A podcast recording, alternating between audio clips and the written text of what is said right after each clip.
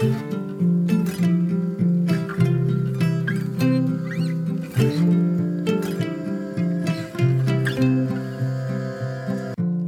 och välkommen till For Health med Anna Sparre. Idag pratar vi om det mentala. Det blir en intervju med populäre Marcus Greus som nu revolutionerar även inom mental hälsa. Hur fungerar egentligen ditt mentala mående? Dina tankar, känslor, din oro och dina rädslor? Hur ska du göra för att må som allra bäst? Vilket förhållningssätt får dig att vara nöjd i livet? Hur kan du förhålla dig till dina känslor och din oro? Hur processar man bäst sina känslor? Marcus Greus gör som vanligt saker konkreta. Om du lyssnat på avsnitt som 181 med Anders Haglund eller 84 om att du är född lycklig, men inte tyckte att det var tillräckligt konkreta avsnitt, då ska du lyssna idag. Ett riktigt bra avsnitt, om jag får säga det själv. Marcus Greus känner du igen från avsnitt om din fysik, om verk, hållning och postural träning. Men visste du att Marcus även studerat och arbetat med psykisk hälsa sedan 1992? Om du är nyfiken efter avsnittet så hittar du mer information på forhealth.se eller så kan du boka mig som föreläsare. Om du gillar det här avsnittet så blir jag jätteglad om du vill dela med dig av det på Facebook, på Instagram eller till en vän. Och så vill jag gärna att du lämnar din recension i iTunes eller i din podcastapp. Stort tack på förhand! Glöm inte heller att du kan ladda ner mina e-böcker under fliken böcker på forhealth.se.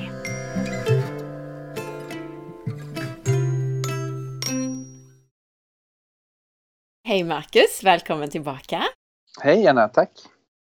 Många lyssnare känner till dig nu eftersom du har varit med i, jag tror snart 15 avsnitt. Men idag så ska vi ju prata om vår mentala psykiska hälsa. Berätta gärna lite mer om din bakgrund inom just mental hälsa. Ja, det hela börjar ju egentligen faktiskt i, i samband med att jag skadade ryggen och perioden därefter var ju naturligtvis väldigt jobbig. Eh, många som har råkat ut för allvarliga fysiska skador vet ju det att det, det blir ju mentalt känslomässigt jobbigt också när man har väldigt ont. Och eh, det ledde ju då till att jag började titta på det här med den psykologiska biten. Jag var faktiskt intresserad av psykologibiten redan innan men då blev jag ännu mer intresserad och började titta på, eh, på vad som fanns där ute helt enkelt och började testa lite meditation, började testa qigong och gick sen också till en samtalsterapeut för att få hjälp att, att helt enkelt landa i hur jag skulle hantera det här med smärtan då i första hand. Men även som ung och ja, i övre tonåren så händer det mycket i livet vilket gör att man kan känna sig lite vilsen även i övrigt då. Över vad man ska göra med sitt liv och speciellt som man också i mitt fall hade ont så jag visste inte riktigt vad jag skulle jobba med då eftersom jag hade tänkt att jobba som som ingenjör. Jag hade egentligen tänkt att läsa till ingenjör då men det kunde inte jag för att jag hade ont i ryggen. Och då blev jag lite vilsen på grund av det då. Och sen så ledde ju det till att eh, jag började läsa till sjukgymnast och då, då är det ju så att inom sjukgymnastiken så får man ju tidigt höra om det här med psykosomatik och den psykologiska delen eh, alltså av ens välmående eller dåliga mående som kan bidra till fysiska smärtor. Och då fick vi bland annat läsa kognitiv beteendeterapi och, och tyckte det var intressant men märkte att det är många som, som då har försökt på eh, ja, och fått behandling med det men kanske inte nått hela vägen. Och det gjorde ju att jag så som jag funkar att jag började titta vidare och tittade på neurolingvistisk programmering och, och, det finns ju psykoanalys och psykodynamik och psykosyntes. Det finns många olika inriktningar inom, inom psykologin. Och, och gick både kurser inom det och gick på olika behandlingar då men tyckte ändå inte att, att eh, jag och många andra då nådde hela vägen fram heller med de här delarna då. Och sen egentligen då 2007 fick jag höra talas om att eh, det hade skett genombrott inom vad som kallas då energipsykologin då. Som går ut på helt enkelt att man tittar på den rent somatiska, alltså kroppsliga komponenten av psykologiska eh, problematiken. Så att man kan alltså ha problem i huvudet som man säger men det sätter sig i kroppen då och även om man då pratar om de här olika problemen så försvinner inte de kroppsliga reaktionerna, alltså de här känslomässiga reaktionerna så man får en klump i magen och tryck i bröstet och så vidare. Och då med EFT eller Emotional Freedom Technique som det kallas så kan man då gå in och jobba på ett speciellt sätt för att släppa då just på de kroppsliga komponenterna av psykologiska problem vilket då ofta gör att eh, speciellt då tidigare känslomässiga, mentala känslomässiga trauman då släpper helt enkelt. Då. Och det här var väldigt spännande. Och jag började experimentera, eller experimentera, men började, ja det kan man väl säga, med mig själv väldigt mycket där. Och sen, sen så började jag använda det med kunder och gick eh, allt som gick att gå i utbildningsväg i det här och såg fantastiskt fina resultat med både fobier och med eh, ja, tidigare trauman eh, av eh, olika mental känslomässig karaktär helt enkelt. Och kände att det här var ett jättefint verktyg då. Och sen fortsätter jag, för, för det var ju ändå så här att många kan ju bli av med sina tidigare problem. Men om vi tänker oss att livet handlar inte bara om dåtid utan det handlar om det som händer här och nu och framåt. Och många upplever ju oro och stress och ångest över sin framtid och så vidare. Och då tyckte jag fortfarande inte att det fanns någon, någon eh, riktigt bra metodik för det. EFT handlade mycket om att man skulle då använda de här EFT-processerna för att släppa på det som uppstod. Men det var ju innebar att du hela tiden måste jobba på att så att säga må bra härifrån och framåt. Och jag tyckte att det, det, det känns ju känns inte som att det ska behövas egentligen. Att man ska behöva jobba för sitt välmående hela tiden. Och sen så år 2011 fick jag då höra talas om ett, eh, ett jättegenombrott just gällande förståelsen för hur vi fungerar på det psykologiska planet på ett, på ett djupare sätt kan man säga. Och det kallades då för Three Principles. En eh, man vid namn Sidney Banks då som hade fått en, en, eh, en jätteinsikt redan på 70-talet om hur vi människor fungerar som sagt på det psykologiska planet och genom den insikten då sett att det finns egentligen ingenting som eh, som får oss att må dåligt utöver det vi tänker om vad som händer i vårt liv kan man väl säga. Och, och vad vi då upplever rent känslomässigt kring det. Och när man då på riktigt, på djupet förstår budskapet i det han, in, eh, han själv förstod då så, så leder det per automatik till att problem med ångest, oro, stress och så vidare rinner av oss mycket, mycket enklare. Och det här var ju någonting som, som jag då började titta på men förstod inte och det tog faktiskt ja, närmare en, i alla fall en sju år att verkligen förstå vad det innebar för att eh, jag gick då kurser och jag läste allt i litteraturväg så som jag brukar göra då. Jag såg alla videos som fanns och se om det här men att jag, jag kunde ändå inte förstå det och till slut då efter många om och men tänkte jag säga, men så, så började jag verkligen landa i detta. Och det här ledde till att jag märkte då i mitt eget liv att det blev ett, ett helt annat lugn som inte var beroende av att jag gjorde någonting speciellt utan att det infann sig per automatik. Och, och jag insåg då att det har alltid funnits där men det är jag som inte har förstått det för att jag varit så upptagen av allt som har pågått i mitt huvud och i min kropp då.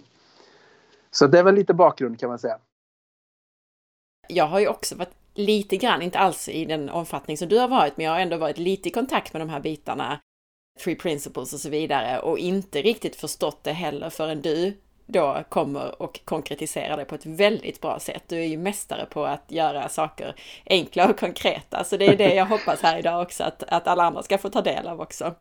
Ja, tack. Min nästa fråga handlade egentligen om just det här med Eh, Eh, alltså det du arbetar med nu, det kallar du för optimum mind, men det bygger ju på andra personers teorier och läror. Och här nämnde du då EFT och du nämnde då Three Principles och den här Sydney Banks. Är det någon annat där som, som det bygger på? Förutom eh, de här sakerna som du redan har nämnt? Eh, ja, absolut. Dels ska vi säga om EFT också, det är Gary Craig som ligger bakom EFT'n EFT och eh, så han ska ju ha all cred för att han utvecklade det här på, på 90-talet då och det är som sagt väldigt effektivt för just eh, mycket mentala känslomässiga trauman och sånt som har hänt som man är medveten om då. Men det finns ju också saker som har hänt oss eh, tidigare i livet som vi kanske inte kommer ihåg eller att vi har förträngt det på något sätt. Och då, då finns det ju även en teknik som kallas eh, emotion code som vi använder oss av som utvecklad av Dr. Bradley Nelson, en amerikansk kiropraktor som eh, börjar bli väldigt eh, omtalat nu och han reser runt på massa olika ställen på eh, i världen då och utbildar i det här för att det, det hjälper. Eh, man, vad man gör är att man genom kinesiologisk testning eh, Eh, får man då fram och det hjälper att få fram då undermedvetna eh, känslomässiga trauman och känslor som har fastnat i kroppen som då kan bidra till en massa olika problem, både psykiskt men även fysiskt, att man kan ha ont någonstans och, och, genom att göra den här processen så kan man även i många fall bli av med fysiska smärtor, inte bara de rent eh, bortglömda psykiska eh, känslorna eller problemen då. Så att det, det är någonting som vi använder oss i Optimum Mind. Så Optimum Mind är ju som sagt en syntes av flera olika, dels tekniker men också insikter då. Och man kan väl säga så att eh, EFT och Motion Code använder vi framförallt för att då släppa på tidigare eh, traumatiska händelser och eh, problematik från tidigare i livet medan Three Principles handlar mer om att landa i det här välmåendet härifrån och framåt då. Förutom att då sätta ihop alla de här teorierna så är det ju också det här att du förenklar och konkretiserar det så att man faktiskt förstår vad det här är. Jag tänkte också bara kort säga det, för den som aldrig har hört EFT kanske man kort kan säga att det är det här med att man knackar på olika punkter. Det så kan man uttrycka det va? Absolut, absolut. Och kinesiologi handlar ju också om då hur kroppen och musklerna svarar Ehm, kan man säga beroende på om det är, eller hur ska man uttrycka det, beroende på om det är sant eller falskt, alltså man ställer frågor till kroppen egentligen? Ja, det är ju lite som jag ibland under utbildningarna förklarar som att hur fungerar en lögndetektor? Jo, det, det gör den genom att om man säger någonting som är sant så blir det ju inga undermedvetna reaktioner men om du säger någonting som inte stämmer så kommer ju pulsen gå upp och du kanske svettas och, och så vidare. Då. Så, att, så att de här maskinerna som man är kopplad till, eller den här maskinen då, den, den känner ju av att det har skett en, en reaktion i nervsystemet som inte är under medveten kontroll. Och det är egentligen det som man kan använda sig av inom kinesiologin då att om du svarar på någonting som stämmer både medvetet och undermedvetet så får du ett starkt svar, alltså ett starkt muskeltestsvar då. Och så är det någonting som inte stämmer så blir du svag istället och det här kan ju tyckas vara lite flummigt så. Men det har visat sig att, att det fungerar i praktiken och sen är det ju så att vi vi kan inte alltid svara på allting till 100 procent. Eh, jag menar, det har hänt må många saker genom historien där man först efteråt har förstått varför det som man gör fungerar. Och det här är ju en av dem som man, som man då har sett att det här fungerar väldigt bra. Och Huruvida förklaringsmodellerna stämmer till 100 procent det vet vi inte men att eh, det viktiga i, i vårt arbete är att vi får fram svar som, som gör att våra kunder mår bättre. Då. Jag och, och, även du, vi är ju egentligen eh, ganska vetenskapliga i vår approach så att säga. Väldigt mycket så.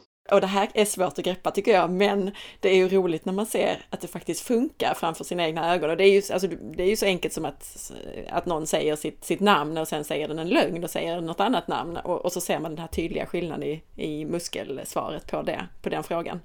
Precis. Ja, det är häftigt. Just den biten har jag fortfarande svårt att, att greppa, men man ska helt, ibland får man bara acceptera att det funkar. Så är det. Jag menar om vi tittar på det så kinesiologin började utvecklas redan på 1960-talet och har använts eh, av eh, tusentals terapeuter runt om i världen med otroligt fina effekter och, och väldigt respekterade personer inom kiropraktiken. Det var ju de främsta kiropraktorerna i USA som började utveckla det här, de som har högst renommé av eh, alla kända kiropraktorer egentligen nästan, vad jag känner till. Och eh, det som jag brukar säga att de hade väl knappast hållit på med någonting sånt här om inte det fungerade. Och det hade väl inte fått så, så mycket spridning ändå, som det ändå har fått om det inte fungerade då. Vi har i två tidigare avsnitt pratat om det här med att lyckas lycka och harmoni, det är vårt grundtillstånd. Och det har vi gjort i avsnitt 84 och så har vi gjort det sen med Anders Haglund i avsnitt 181. Men idag ska vi då försöka göra det här konkret. Och det är två stora delar i det här med att vi kommer bort från vårt då harmoniska och lyckliga grundtillstånd. Och det ena då är att vi lär oss att vi behöver en massa saker, eller vi behöver prestera och så vidare för att ha det bra. Och det andra att vi lär oss att vi ska låta bli att gråta och processa våra känslor på det sättet. Så eh, om, om vi börjar med det här med att gråta, kan du berätta lite om funktionen av att gråta? Ja, alltså det handlar ju egentligen om det här med att vi människor, vi, vi har ju ett känsloliv för att vi ska kunna uppleva saker och ting. Eh, det hade inte varit speciellt eh, det hade inte varit speciellt eh, spännande att leva om man inte kunde uppleva varken eh, negativa men framförallt positiva känslor kanske. Men då är det ju så att om man tittar på hur barn fungerar exempelvis och om de slår sig och, och mår dåligt exempelvis och, och så ser man vad är, det, vad är det som händer då när de har slått sig och det, det gör ont exempelvis. Så, då ser man ju att de per automatik börjar gråta och det är ju för att kunna processa de här jobbiga känslorna som de upplever då. Och sen kikar man då på hur, hur, hur gör de då? Försöker de hindra sig själva från att gråta? Nu pratar vi alltså en 2, 3, 4, 5, 6-åring som gråter. Och svaret brukar ju vara det att nej, det, det gör de ju inte utan de gråter ju tills de har gråtit färdigt. Och det liksom lättar på trycket kan man säga. Och när man väl har gjort det, eller när barnet väl har gjort det, och så tittar man på hur är tillståndet då? Ältar de nu i en tre dagar att de har slått sig och har, fick ont i armbågen eller vad de nu slog sig? Eller går de tillbaka till den här naturliga nyfikenheten och glädjen som, som de har i sitt normaltillstånd? Och då ser man ju att de går tillbaka till det här väldigt fort. Det tar ju bara några få minuter. Så att vårt psyke är designat på det sättet att när det händer någonting som får oss att må dåligt så har vi som en tryckventil eller vad du nu vill kalla det som, som när, när vi låter den fungera som den ska så släpper den då processas de här känslorna som, som vi upplever och när de väl har fått processas så kommer det leda till att vi återigen hamnar i det här lugnet eller glädjen eller nyfikenheten eller vad det är nu för grundtillstånd beroende på vilken ålder vi är i lite grann och sådär då. Så att det är mycket det det handlar om att, att om det händer några jobbiga saker när vi tillåter känslorna att processas så, så leder det till att vi snabbare kommer tillbaka i balans rent psykiskt då, känslomässigt. Men är det viktigt att vi just gråter för att processa dem? Eller har vi någon annan ventil? Nej, alltså det är ju inte det, men oftast som barn så är det ju så att man har inte lärt sig riktigt att, att hantera känslorna kanske på ett annat sätt ännu. Men det, det handlar egentligen bara om att, att inse att man har en jobbig känsla, men när folk i vuxen ålder eller redan i tonåren då får en jobbig känsla, vad, vad brukar man vilja göra med den här känslan då? Jag trycker bort den, försöka hålla undan den. Ja, men precis. Och, och grejen är ju den att de har inte förstått vad det handlar om för att då kommer vi in på den här diskussionen om vad är känslor egentligen? Om man tittar på att när man exempelvis eh, sätter handen på en, på en het platta, ja vad händer då? Jo, då gör det ju ont. Och vad, vad vill man göra då? Dra undan handen. Ja. ja, men precis. Man vill dra undan handen. För att det, det, är en, det är fara för att du ska skada dig rent fysiskt. Och då är det ju lite, lite lätt att, att hamna i den tron att om man får en, en jobbig känsla, för den kan ju också kännas jobbig, alltså man får en klump i magen eller man får en, ett tryck i bröstet, att, att det är farligt på samma sätt som du sätter handen på plattan. Eller hur? Mm. Och, och, då vill man ju kanske undvika den och försöka se, bli av med den eller inte känna den på något sätt så man försöker helt enkelt komma ifrån den här då.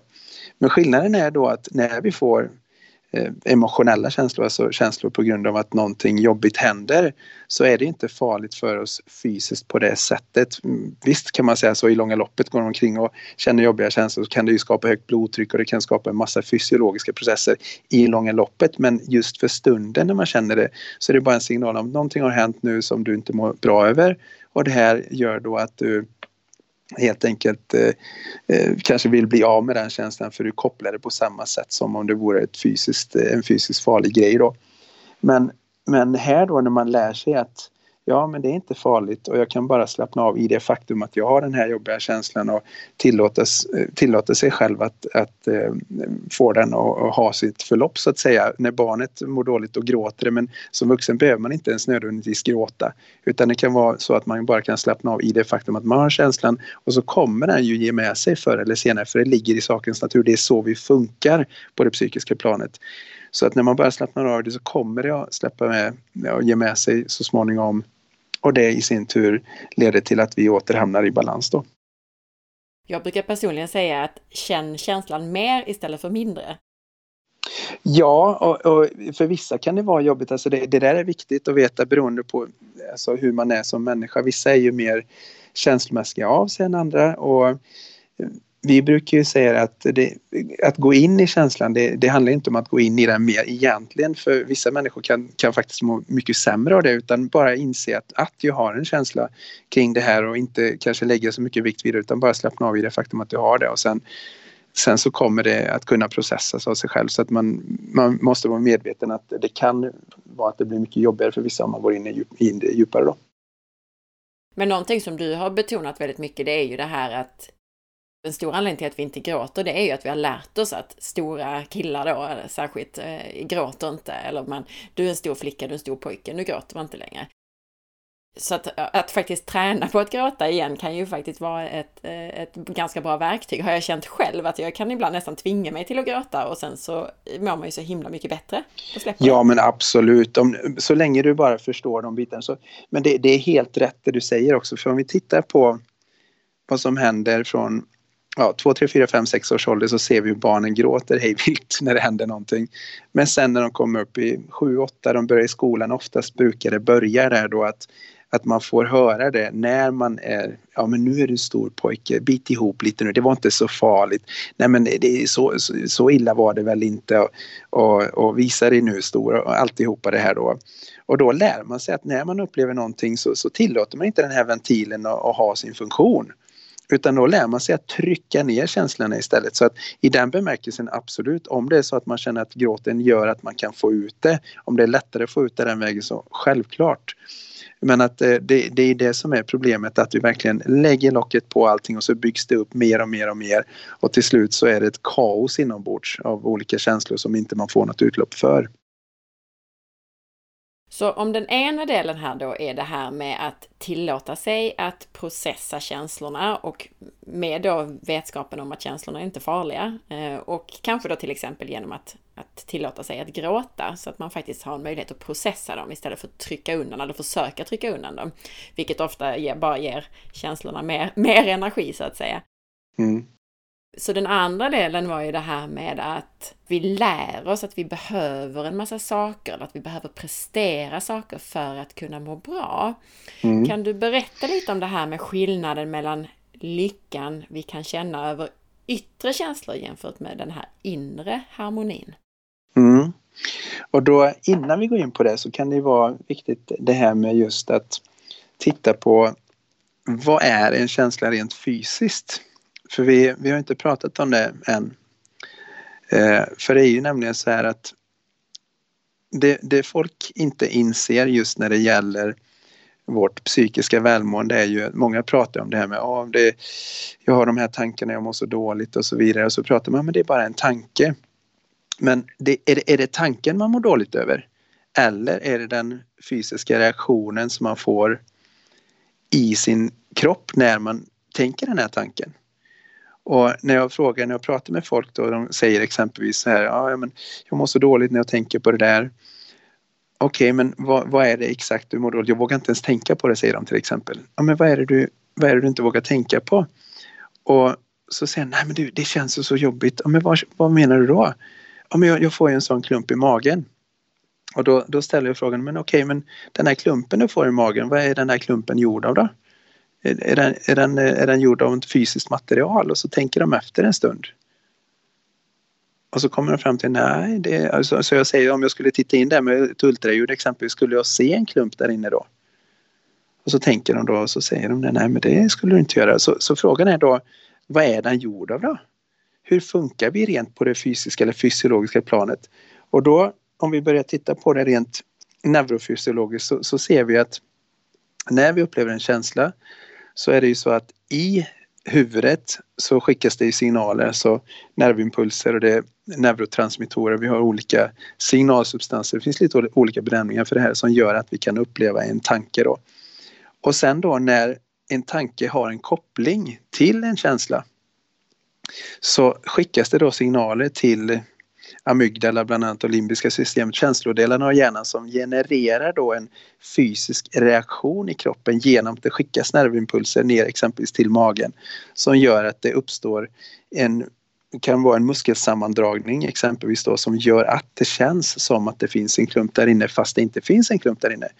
Och där är det intressant då att ställa frågan okej, okay, så du vill inte tänka på det här jobbiga för att du upplever en klump i magen. Men vad, är, vad, vad kan den här klumpen göra då? Den som består eller de som orsakas av en fysisk signal som skickas från hjärnan. Och så tänker de en stund, ja, men om den är bara är gjord av fysiska impulser, alltså, eller energi då, så det är klart, den, den kan ju inte, den kan inte göra så mycket mer än att kännas jobbig. Och, och för det, det, det är det här som är så viktigt, att man förstår vad negativa känslor är. Och det, det, vi kommer in på det med positiva känslor sen också, för det är kopplat till den här frågan som du hade då. Men om man först förstår vad en negativ känsla är, att det faktiskt bara är en fysisk impuls som, som genereras i hjärnan då och inom kinesiska medicinen säger man att det genereras från de inre organen. Och huruvida det ligger till med det där det, det kan vi inte riktigt svara på men vi vet åtminstone när vi gör undersökningar med funktionell magnetröntgen och man tittar på olika reaktioner när människor tänker på olika sätt så ser man ju hur olika delar av hjärnan lyser upp och sen att det då blir eh, rent fysiska reaktioner i kroppen av det där. Och när man bara kan landa i det faktum att hur jobbigt det än kan kännas, speciellt när man har en panikångestattack och det känns som att livet går under och hjärtat slutar att slå och det slår för fort och det, man kan inte andas och det känns som att någon stryper en och, och det känns som en klump i magen och alltihopa samtidigt och man blir helt stel i hela kroppen och så vidare. Om man då börjar titta på det, vad är det som händer rent fysiskt så är det fortfarande bara fysiska impulser även om det kan vara riktigt, riktigt jobbigt det här naturligtvis. Jag säger inte att det inte kan vara det men det är fortfarande bara det som händer och när man riktigt kan landa i detta då så leder det till att man inte längre är rädd för de här impulserna, alltså de här negativa känslorna som man har. Vilket gör att det skapas en förutsättning för att kunna då hitta en, en avslappning i sin tillvaro sen och att man inte behöver gå omkring och försöka skjuta undan sina känslor och sådär då. Så det var lite om negativa känslor då.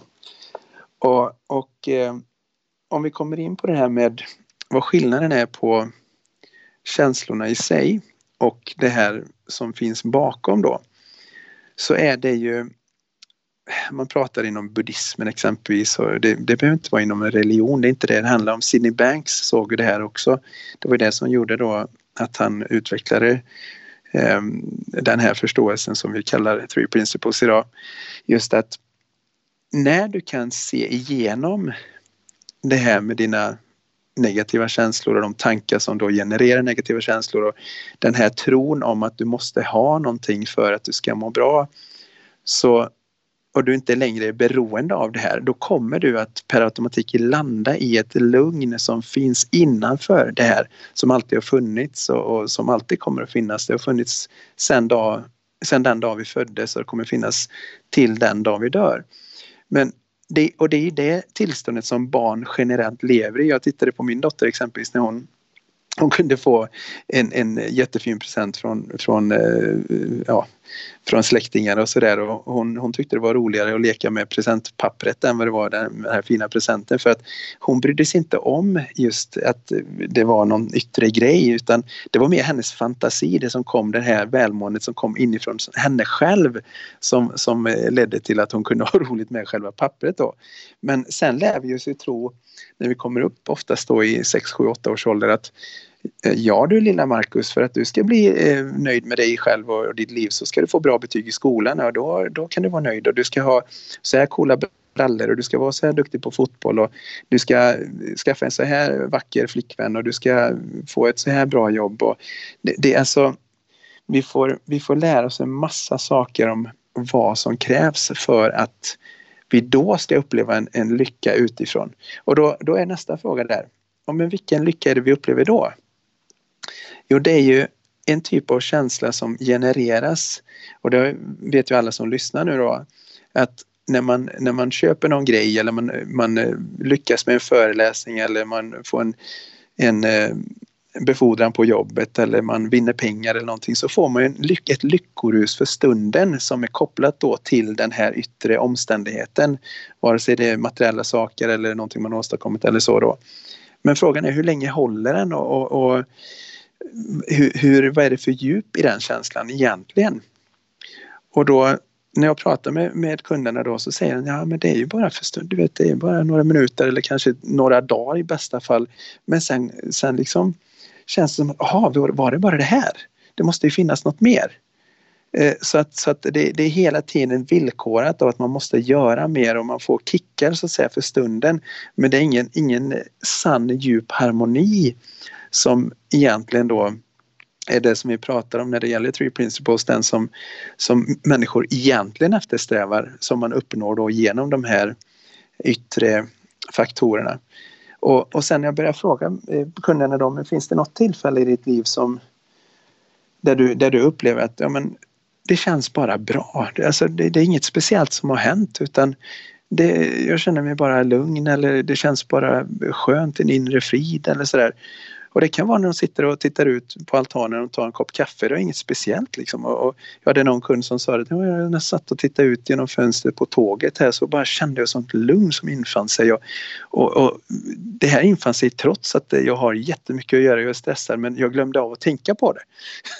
så, så, så, när jag glömde av att tänka på allt som jag hade att göra så helt plötsligt så kände jag bara lugn. Och, och det är det som är så intressant och det är det här som Sidney Banks såg då att när vi när våra tankar skingras när vi, när vi börjar inse att vi kommer aldrig uppnå den här sanna harmonin eller, eller inre friden genom saker som vi åstadkommer eller hur livet ser ut eller hur bra våra barn har det eller ja, you name it. Det finns ju hur många olika saker som helst som människor satt upp som regler så att säga för sig själva som måste, som måste då uppnås eller som, som måste vara på plats eller sådär för att, för att man ska kunna känna sig nöjd. Och det, man kan ha hur många sådana som helst och uppnå de flesta av dem känner ändå att nej, nej men det var inte det här heller. Och, och sen helt plötsligt så kommer ändå det här lugnet från de här små grejerna som, som eh, oftast man tycker är egentligen inget speciellt men där kommer en, en djupare känsla av harmoni då. Och ju mer man börjar se igenom den här illusionen av yttre omständigheters eh, att, att det leder till den här lyckan och man ser att det inte alls stämmer så, så kan man mer och mer uppleva det här inre lugnet istället och då kan man ha kul med de yttre omständigheterna också. Men man är inte längre beroende av dem. Så kan man sammanfatta det som att vi alla går omkring med en sån här grundharmoni, eh, ett sånt här fridfullt tillstånd under allt det här yttre, under alla tankar och känslor som snurrar där ovanför. Så att om vi bara kan landa lite i det så kan vi lättare komma åt det där tillståndet igen.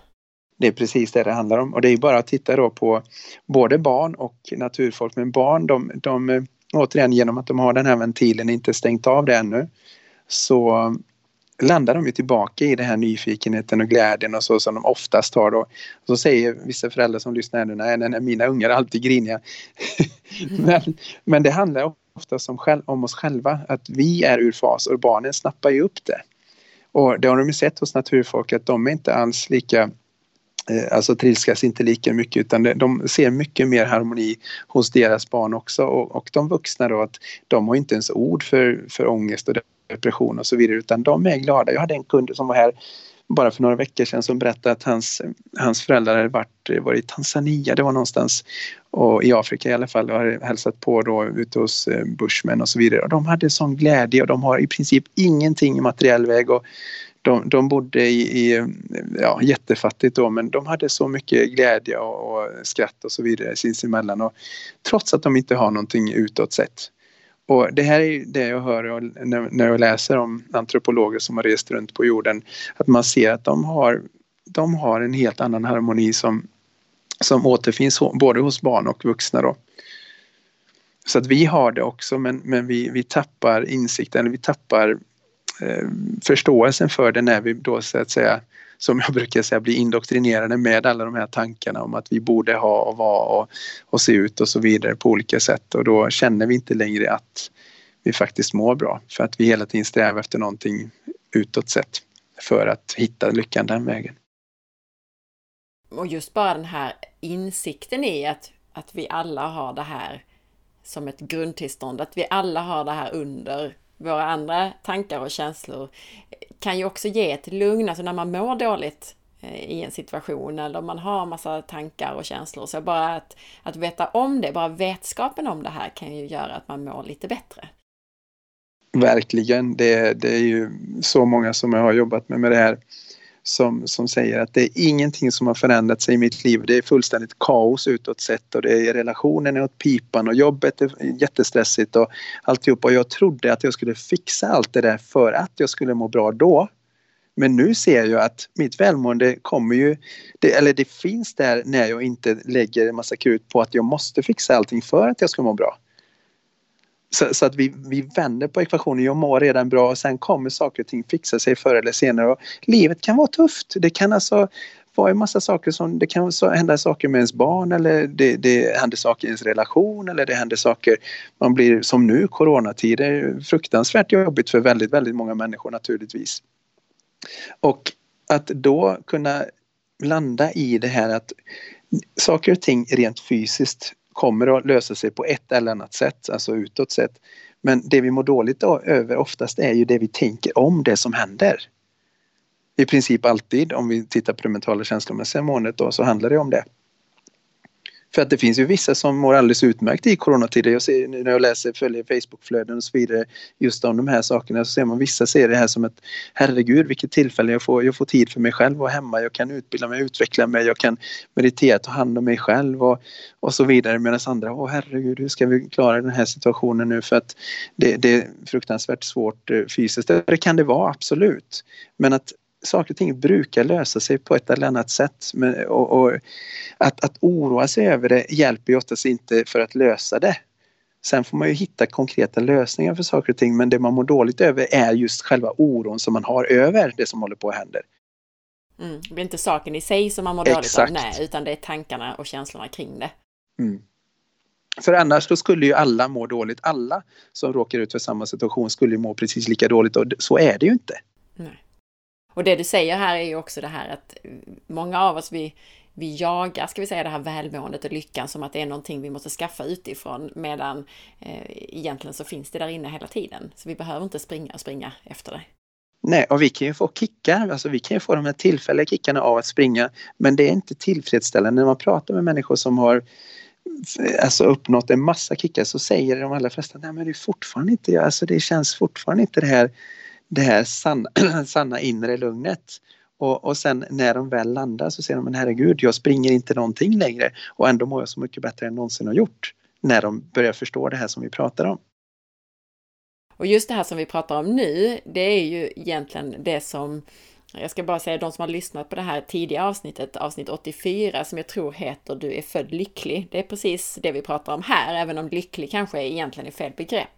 Som du uttrycker det så är det mer som en, en, en harmoni eller så inuti.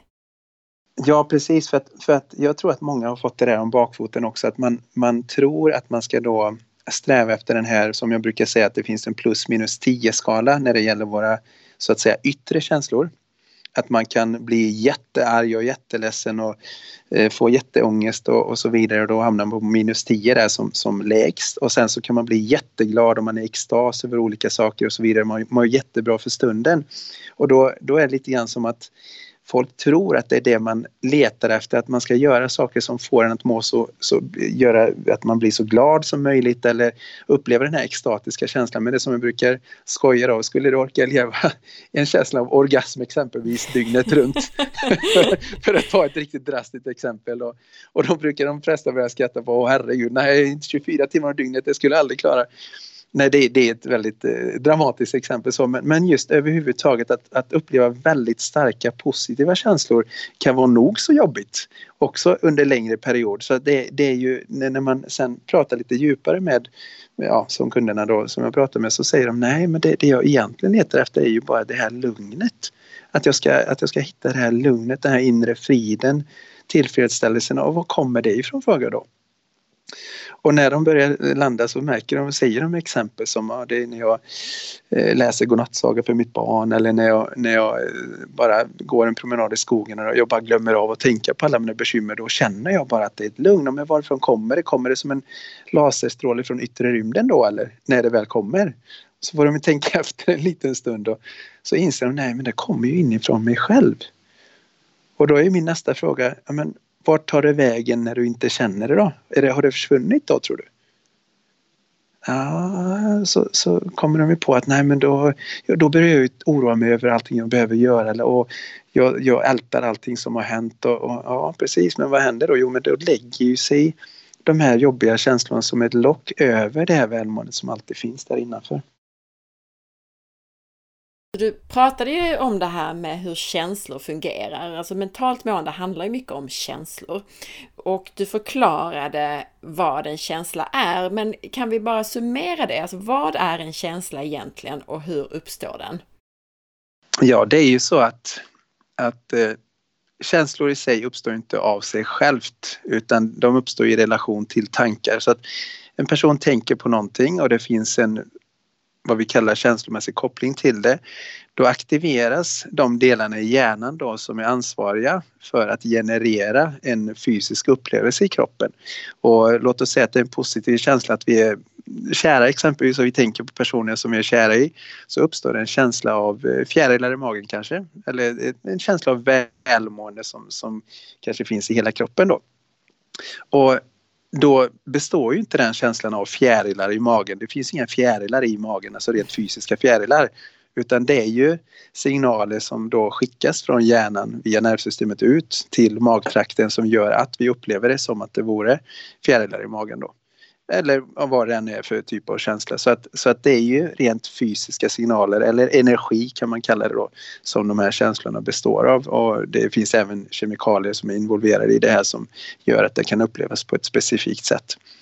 Och det som är det intressanta då om vi tittar på känslor positiva eller negativa så är det ju så att det är samma grundmekanism om man känner en negativ känsla och det istället blir en klump i magen istället för fjärilar då så är det inte så att det är något helt annat som händer. Det, det har inte uppstått en klump som vi nämnde innan då, eller som jag nämnde innan. Utan det är ju så att vi har en, en annan typ av aktivering av nervsystemet som, som då gör att det känns eh, obehagligt istället för positivt då. Och då vill vi ju rymma för att jag brukar fråga mina kunder då om du har en positiv, om du har fjärilar i magen, försöker du bli av med dem då? Nej, nej, nej, nej, det är klart jag inte. Jaha, nej. Och, och, men den här klumpen, jo men den vill jag inte känna, det, det är jobbigt. Men vad är skillnaden på dem då? Jo, skillnaden är bara att upplevelsen av dem är olika men rent fysiskt är det ju inte så att det, det är helt olika saker. Utan det är olika signaler, olika signalsubstanser och så vidare eh, som, som är kopplade, kemikalier och sådär som gör att det upplevs på ett annat sätt. Mm, just det. Och när, och när, man fattar den, och det här är det viktigaste av allt då, när man fattar den så behöver man inte, som jag också nämnde innan, då behöver man inte vara rädd längre när man upplever de här jobbiga känslorna. För de, de är ju inte, de kan inte göra någonting förutom att kännas obehagliga då. Att det bara handlar om signaler och signalsubstanser, att det faktiskt inte är något faktiskt inuti kroppen som, precis, som, mm, precis. som kan skada oss. Ja, precis. Ja. Där berättade du också då om, om ska vi säga, likheter och skillnader mellan positiva och negativa känslor. Att det är egentligen samma process eh, och samma saker som händer, men då lite olika signalsubstanser framför allt. Då. Ja, precis. Alltså kemikalier av olika slag, helt enkelt. Ett eh, populärt uttryck inom mental hälsa numera, det är det här att jag är inte mina tankar och känslor, jag har dem. Kan du förklara innebörden av detta? Ja, det, det är ju så här att om vi tittar på människan som varelse så är det ju så att vi, vi har 7,7 miljarder människor som, som lever på denna jord och alla föds ju med en kropp. Och eh, den här kroppen i sig kan ju inte styra sig själv utan vi behöver en förmåga att tänka så vi kan med hjälp av tanken då styra kroppen och exempelvis eh, bestämma oss för att jag ska ställa mig upp i stolen här och gå iväg och då, då måste man ju ha en, en förmåga att tänka och det gör vi med hjärnan då. Och sen har vi då fått en förmåga att känna saker och ting och är det nu så att eh, man börjar fundera på varför känner vi eller varför kan vi känna någonting? Ja, då är det ju så här att du om, om vi tänker oss när vi leder på steppen eller savannen där och, och det kom ett lejon så var det ganska bra att kunna känna rädsla där så man kunde mobilisera adrenalin och, och kraft då för att antingen slåss eller fly från den här, det här lejonet då. Så att negativa känslor kan ju vara positivt för överlevnaden då. Och, och sen då att vi har kunnat uppleva även positiva känslor så som kärlek, åtrå och så vidare så att vi skulle fortplanta oss och ta hand om, om våra avkomma och vår familj och sådär. Så att vi har fått en förmåga att känna. Men sen är det ju så här att när vi börjar titta på det här lite djupare så, så jag kan ju här exempelvis sitta och se mig själv eller uppleva mig själv tänka någonting och så kan jag tänka, jaha nu tänkte jag så. Eller nu kände jag så. Men vem är det, som, vem är det då som tänker att jag tänkte? Det, det, det, på, på, något sätt så måste det finnas någon bakom så att säga tanken och känslan och kroppen som kan uppleva allt det här. Och det här kan vi kalla då medvetenheten eller vissa kallar det själen. Det finns olika benämningar för det men det finns någonting bakom det här som, som upplever så att säga de här tankarna och känslorna som vi kan ha. Och det också underlättar ju väldigt att när man riktigt mår risigt och har riktigt jobbiga känslor i kroppen om man då kan se sig själv att aha, nu har jag den här jobbiga klumpen i magen men dels är den inte farlig i sig för den är ju fysisk signal. Och sen också veta att eh, det här, det här medvetenheten och det är där vi kommer in på det vi pratade om innan vad är för skillnad med känslor och det här inre friden då? Det, det är ju det här medvetandet bakom som upplever alltihopa som är det här lugnet som alla eftersträvar. Och när man då mer och mer kan se att jag har tankar och känslor men jag kan använda dem när de är användbara då. När jag har saker som tankar och känslor som kan ta mig framåt i livet så kan jag använda mig av dem. Men om de inte är användbara så behöver jag inte, då kan jag slappna av och låta det processas för, att, för att eh, ja, nu kommer vi in på det här med popcornfabrik. Det är som hjärnan, den producerar ju massa tankar och vissa är positiva och andra är negativa. Vi behöver inte äta varje popcorn. Om det är ett bränt popcorn så behöver vi inte äta det. Och då är det ju medvetandet bakom som kan se vad som händer. Och då, det här leder till att det blir en helt annan frihet för att nu, nu kan du använda din kropp, dina tankar, dina känslor och, och du, du gör det från det här medvetandet som, som är det här lugnet som du eftersträvar. Och det är då du också mer och mer landar i det här lugnet. När du inte längre är så Fast det är som fisken i vattnet, kan inte se vattnet för lever i vattnet. Och vi, när vi lever mycket genom våra känslor då, tankar och känslor, men det är känslorna som är jobbiga. Men när vi fastnar i våra känslor så kan livet kännas riktigt nattsvart. Men om vi kan lite grann se att ja, men vi har dem, men vi är dem inte. Då är det så mycket lättare att, att liksom hantera det så att säga.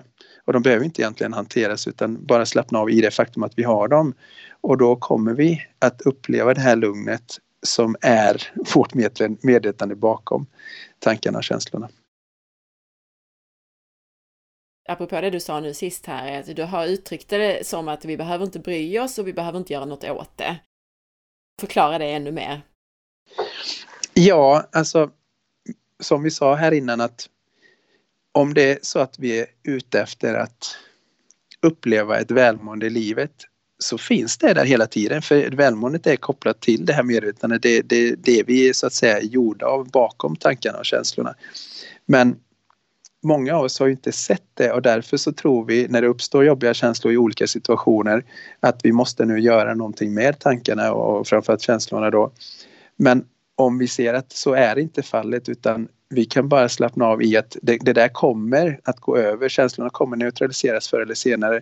Då, då blir det ju en kamp i det. Sen säger någon, men herregud, jag har ju en situation som är helt ohållbar i mitt liv, att jag måste ju göra någonting åt det. Det må vara hänt att man måste ändra någonting rent fysiskt i sitt liv. Det kan vara en, en dålig relation som man behöver gå ifrån eller det, måste, det kan vara ett jobb som man behöver, man behöver byta jobb för att det, det är för dåligt. Men oftast är det inte det som är det jobbiga utan det är tankarna och känslorna som har, man har kring det som händer. Så det är inte det som händer fysiskt i ens liv som är det jobbiga utan det är allting som man ältar i sitt huvud och i sin kropp som är det jobbiga. Och när man kan slappna av i förhållande till dem så kan man då uppleva det här lugnet bakom på ett helt annat sätt vilket också gör att man klarare och tydligare ser vad man behöver ta för beslut för att det rent fysiska var trevligare att leva sitt liv. Och, och det är en enorm skillnad när man börjar landa i den förståelsen. En annan sak som jag har hört dig säga är tillåt dig att känna vad du än känner. Vad menar du med det då? Ja, det är ju samma sak där att eftersom nu vi, vi upplever olika saker i våra liv och, och sen så kommer ju de upplevelserna baserat också på tidigare händelser att skapa vissa känslomässiga reaktioner hos oss så då, då försöker vi ofta skjuta det under mattan eller fly ifrån det eller på något sätt eh, hitta något sätt att bli av med dem. Men eftersom vi nu vet att de här känslorna som sagt är ju inte farliga utan de baseras ofta på saker som vi har satt upp som regler för oss själva om hur saker och ting borde vara. Eller det här borde inte hända i mitt liv för då kan jag inte må bra. Om vi kan se igenom de tankarna, att de tankarna inte stämmer dels och det andra att känslorna i sig inte är farliga så, så kan vi bara tillåta oss att känna det vi känner och då kommer det att passera. Om man ska försöka göra det här ännu mer konkret, alltså hur, hur kan man förhålla sig eller tänka kring framförallt oro över framtiden är det ju många som har. Hur kan man förhålla sig till det? Då måste vi börja i den änden att eh, vad, vad är det egentligen som vi har satt upp som regler som måste hända i vårt liv för att vi ska må bra? För att oro uppstår ju ifall du tror att ja, men, det här kanske inte kommer funka. Jag, jag måste ha ett bra jobb för att jag ska kunna må bra. Eller tänk om inte jag har en bra relation. Min, min, mitt välmående beror av en relation. Eller det finns olika så att säga livskriterier som jag brukar säga som människor har har eh, skaffat sig eller blivit eh, ja, inlärda sedan barnsben att så här måste det se ut. Och om man då i sitt liv märker att ja, men jag lyckas inte att uppnå de här livskriterierna eller jag eh, uppnår inte det jag har satt upp som regler i mitt liv så blir det en oro för att då kommer jag ju må dåligt för att jag, jag är kopplad, alltså mitt välmående är kopplat till att jag uppnår det jag har sagt. Eller det kan vara tvärtom också att det här får inte hända i mitt liv för då kommer jag må dåligt om det här händer.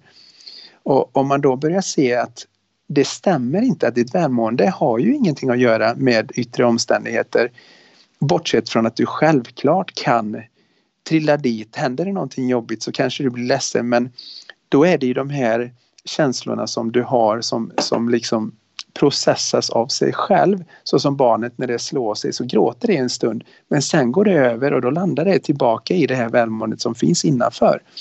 Så att självklart så kan man bli tilltryckt så att säga eller, eller må dåligt för stunden men om man bara slappnar av i de känslor som uppstår så kommer man ju landa tillbaka i det här välmåendet väldigt mycket snabbare.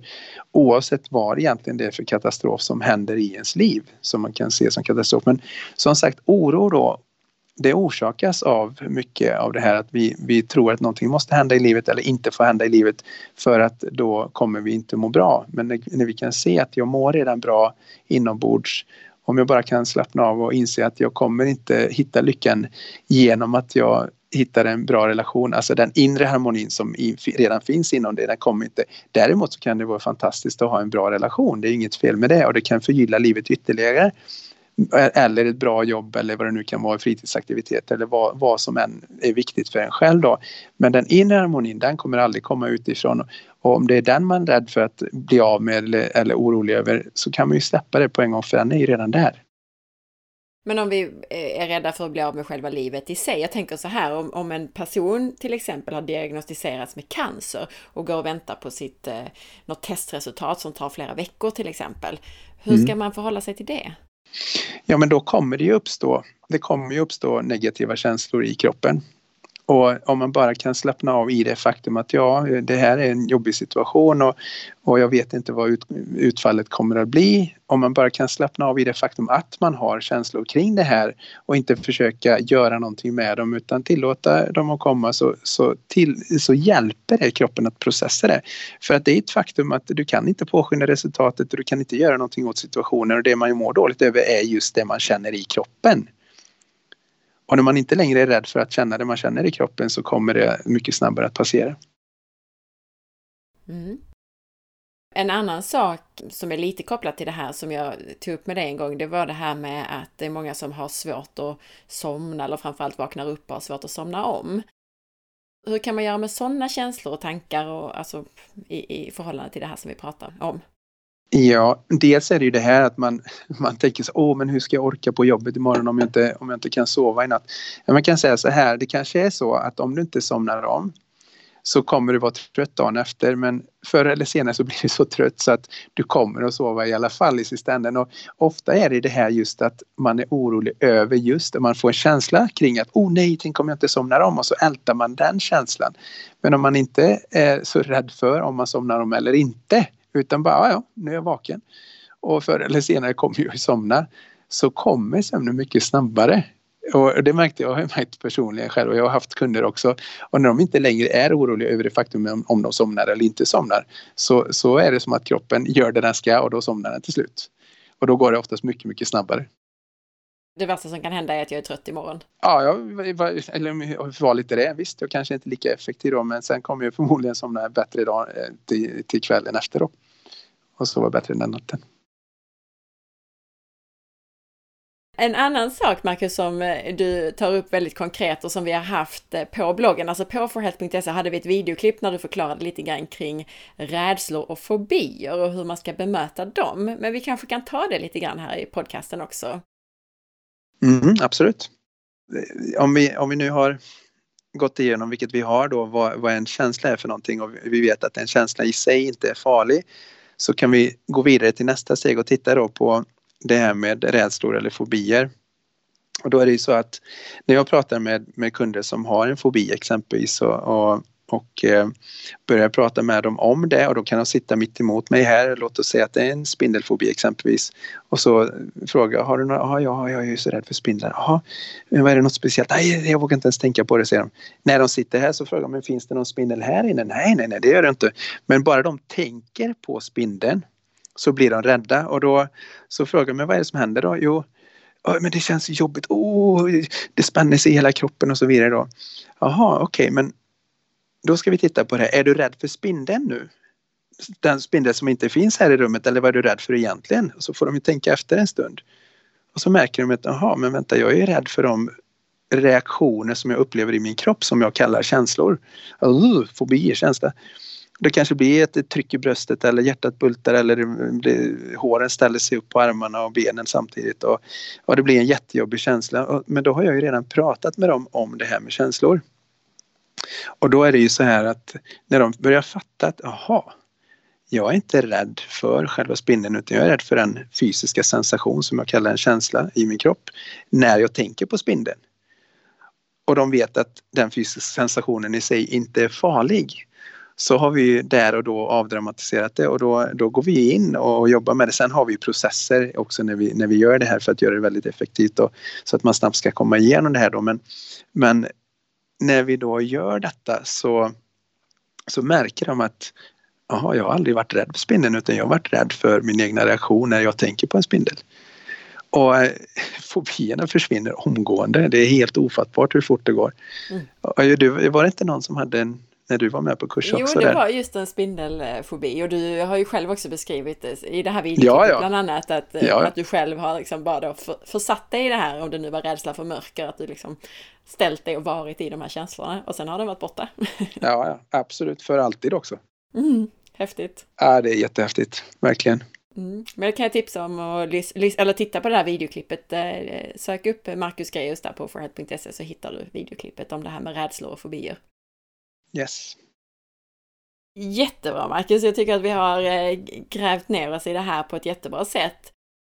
Men alltså det här med Optimum Mind nu, alltså jag har ju bara gått själva grundkursen och det finns ju mycket mer att lära sig. Och mm. den tog ändå två heldagar. Så vad är det man lär sig där och vad är det man gör? Det som vi gör är att vi går verkligen på djupet i den här förståelsen som vi nu berör under det här poddavsnittet. Att man verkligen på riktigt lär sig att förstå hur vi funkar på det psykiska planet och, och hur vi skapar våra egna problem. Och det finns många som kommer till kurserna och deras liv utåt sett är precis likadant och det är kaos på jobbet och det är mycket med ungarna och det är krassliga relationer eller dåliga relationer och det är, det är krassliga föräldrar och det är allt mellan himmel och jord som fortfarande kanske ser likadant ut. Men de själva har förändrat sig för att de har själva landat i ett lugn som gör att de inte längre påverkas alls på det sättet av det som händer runt omkring dem. Och det leder också till att man kan ta beslut om man behöver förändra någonting rent utåt sett för att eh, göra det bättre, alltså utåt sett i livet. Eller så inser man att jag, det är inget problem det som är utan det problem, enda problemet jag har haft är att jag har, jag har sett det på ett felaktigt sätt. Jag har, jag har tänkt felaktigt kring det så att säga. Och, och då som sagt så mår man så otroligt mycket bättre eh, på grund av det då. Och vi går in och tittar på det förflutna. Många som kommer på de här kurserna har ju råkat ut för jättejobbiga saker. Alltifrån Eh, så jobbiga saker som våldtäkter och incest och sådär som, som då har, de kanske har burit med sig i många, många år och aldrig kommit över och, och mått dåligt eh, i, i, tid och otid över detta då. Det kan vara fobier och det kan vara tvångstankar och det kan vara alla möjliga olika psykologiska trauman då. Och då går vi in och jobbar både med, med eh, EFT och emotion code då för att lösa upp det så kallade mentala känslomässiga bagaget. Det går ju väldigt fort. Eh, vi kommer ju väldigt långt på de här två dagarna då. Och sen går vi då djupare in på det här med vad Three Principles egentligen innebär och hur, hur man genom den här förståelsen kan landa i ett välmående härifrån och för resten av livet. Så att det, det handlar inte bara om att man mår bra i en vecka efter det här utan när man verkligen förstår detta så leder det till att man har ett lugn inom sig på ett helt annat sätt. Och när det sen händer saker i livet som kan vara jobbiga då, eh, jättejobbiga saker, så, så blir det inte att man fastnar i det utan man kanske blir ledsen eller arg för stunden. Men att man sen då studsar tillbaka precis så som barnen gör att de de mår ju dåligt en liten stund men, men sen så är de tillbaka i, i det här välmåendet som är vårt grundtillstånd som vi pratade om innan då. Så att det är väl det som, som vi går igenom då under den här grundkursen redan. Men är den här kursen eller de här kurserna i Optimum Mind, är det för personer som vill arbeta med sig själv eller är det för den som vill arbeta med andra människors mentala hälsa? Det är både och. I grundkursen går vi igenom sånt som vem som helst kan gå, eh, eh, vara med om då för att det, ska man arbeta som terapeut så är det väldigt bra att ha rensat sitt egna bagage ungefär som när jag då skulle jobba som, eh, började jobba som optimumterapeut så är det ju bra om, om jag har fått ordning på min egna rygg och mina andra krämpor och så för att det är mycket lättare att hjälpa någon annan om man har fått hjälp själv. Så att eh, egentligen är det för alla som, som både vill hjälpa andra människor men, men det är så otroligt många där ute som mår dåligt själva över både förflutna saker och över framtiden då. Så att grundkursen riktar sig till alla.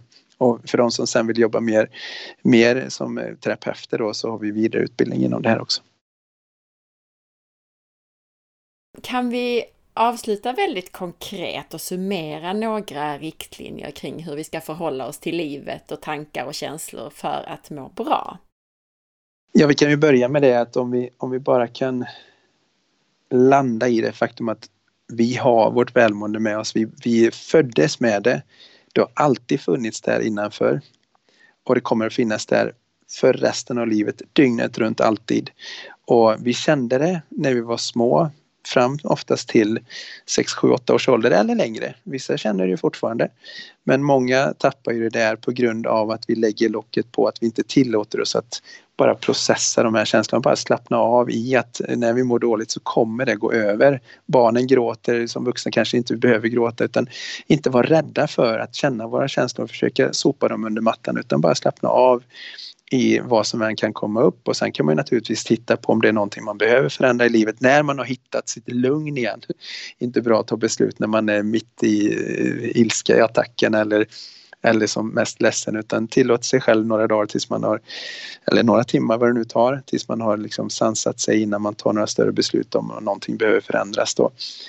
Och sen, sen då inse att det är fantastiskt att få kickar alltså av olika yttre omständigheter som vi gör och sådär men det är inte de som kommer att leda till att vi upplever den här harmonin utan den finns ju redan inom oss utan vi kan bara njuta av kickarna när de uppstår och vi behöver inte vara rädda för de negativa känslorna när de uppstår utan vi kan ha, se dem som att det här är kryddan i livet, det är det som gör. Hade vi inte kunnat uppleva de negativa känslor så hade vi inte heller kunnat uppleva lika mycket positiva för det är i kontrasten som vi upplever livet.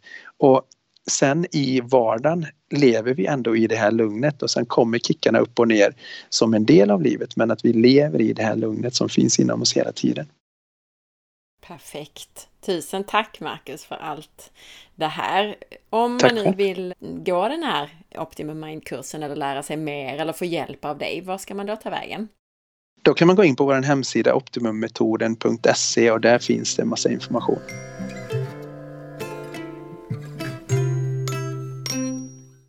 Tusen tack för att du lyssnade idag! Om du vill ha fler sådana här avsnitt, gå in i iTunes eller din app på mobilen och lämna din recension. Och glöm nu inte att tipsa andra om podden. Dela avsnittet med en länk på Facebook till exempel. Varför inte i en Facebookgrupp? Veckans recension i iTunes är från Fysstuderande som skriver Fantastisk!